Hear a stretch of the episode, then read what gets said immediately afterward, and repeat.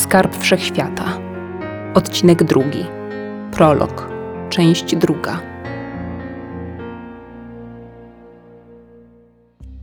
Ukryta baza wojskowa znajdowała się głęboko w podziemiach, w bezpośrednim sąsiedztwie zrujnowanego pałacu. Nikt nie wiedział, w jakim stanie znajdowało się to pomieszczenie. Źródło ostatniej nadziei. Ostatniej. Sumienie nie pozwalało nie skorzystać z jedynej szansy na oszukanie skarbu wszechświata, służącej mu wyroczni i jej wróżby. Ta walka jest do wygrania, choć plan zdaje się być rzeczywiście szalony, jakby wyrósł wprost z chorego umysłu. Ale zdecydowane czyny, mające przynieść ratunek, zawsze wymagają odwagi, więc na takie kroki gotowe są tylko najwybitniejsze jednostki.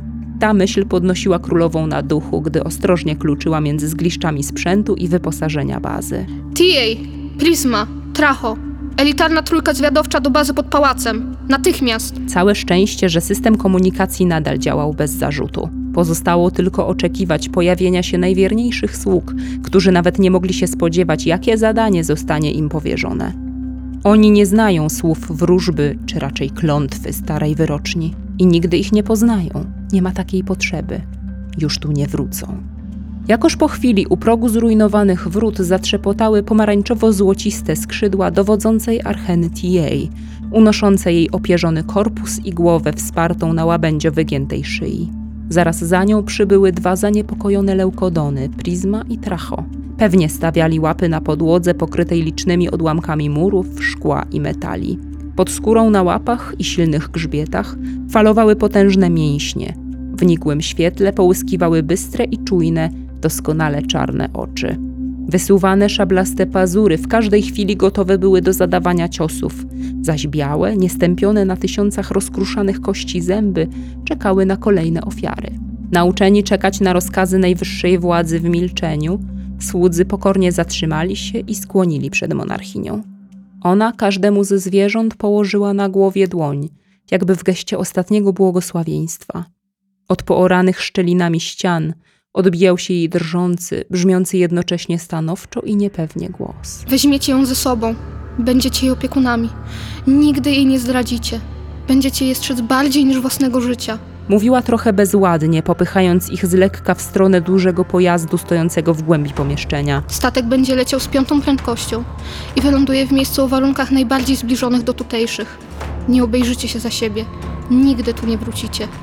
Imię nadacie je stosowne do języka obowiązującego tam, gdzie wylądujecie.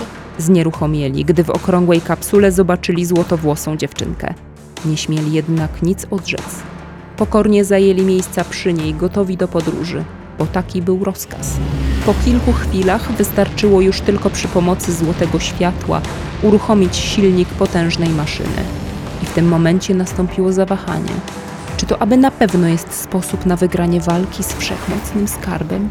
W dodatku wyrocznia nie ograniczyła się tylko do przekazania jego wróżby.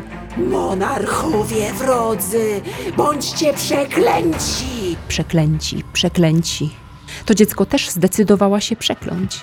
Urodziło się jako córka niewłaściwych istot, przez co z góry skazane zostało na fatalną dolę ofiary, ściganej przez mściwą wyrocznię, którą królowa niebacznie rozgniewała, oby nigdy nie zdołała doścignąć dzieciny.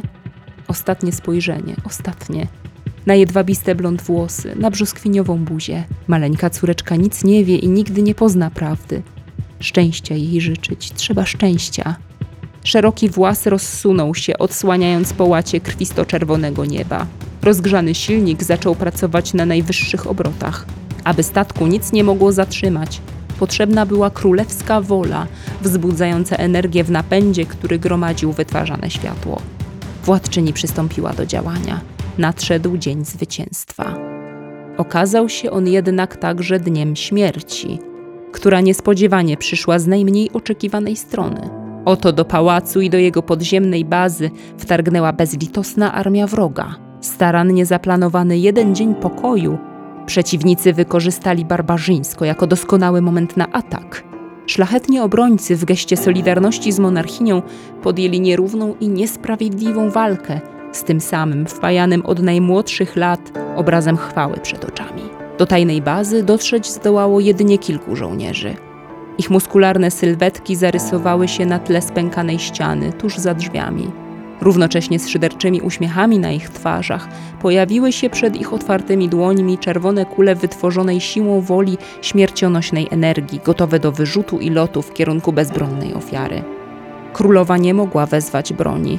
Chcąc ocalić dziecko, nie mogła rozświeconych do złocistości dłoni oderwać od fioletowych przewodów ciągnących się do silnika pojazdu. Musiała przekazać energię, która wystarczy do startu i całego lotu. Nie zrezygnowała nawet, gdy z jej ugodzonego serca trysnęła fontanna krwi, symbol i potwierdzenie klątwy nieomylnej wyroczni. Jeszcze tylko chwila, ostatnia chwila, nim zamknie oczy i Huk rozerwał podziemną bazę. Blask oślepił wrogów. Posypał się gruz. Wirujący pył ograniczył widoczność. Gdy opadł, na tle szkarłatnego nieba zarysowała się przez moment cieniutka biała kreska. To pojazd z maleńką księżniczką na pokładzie. Niezatrzymany, ruszył w drogę ku nieznanemu, z bagażem nadziei czekającym na uzupełnienie doświadczeniem.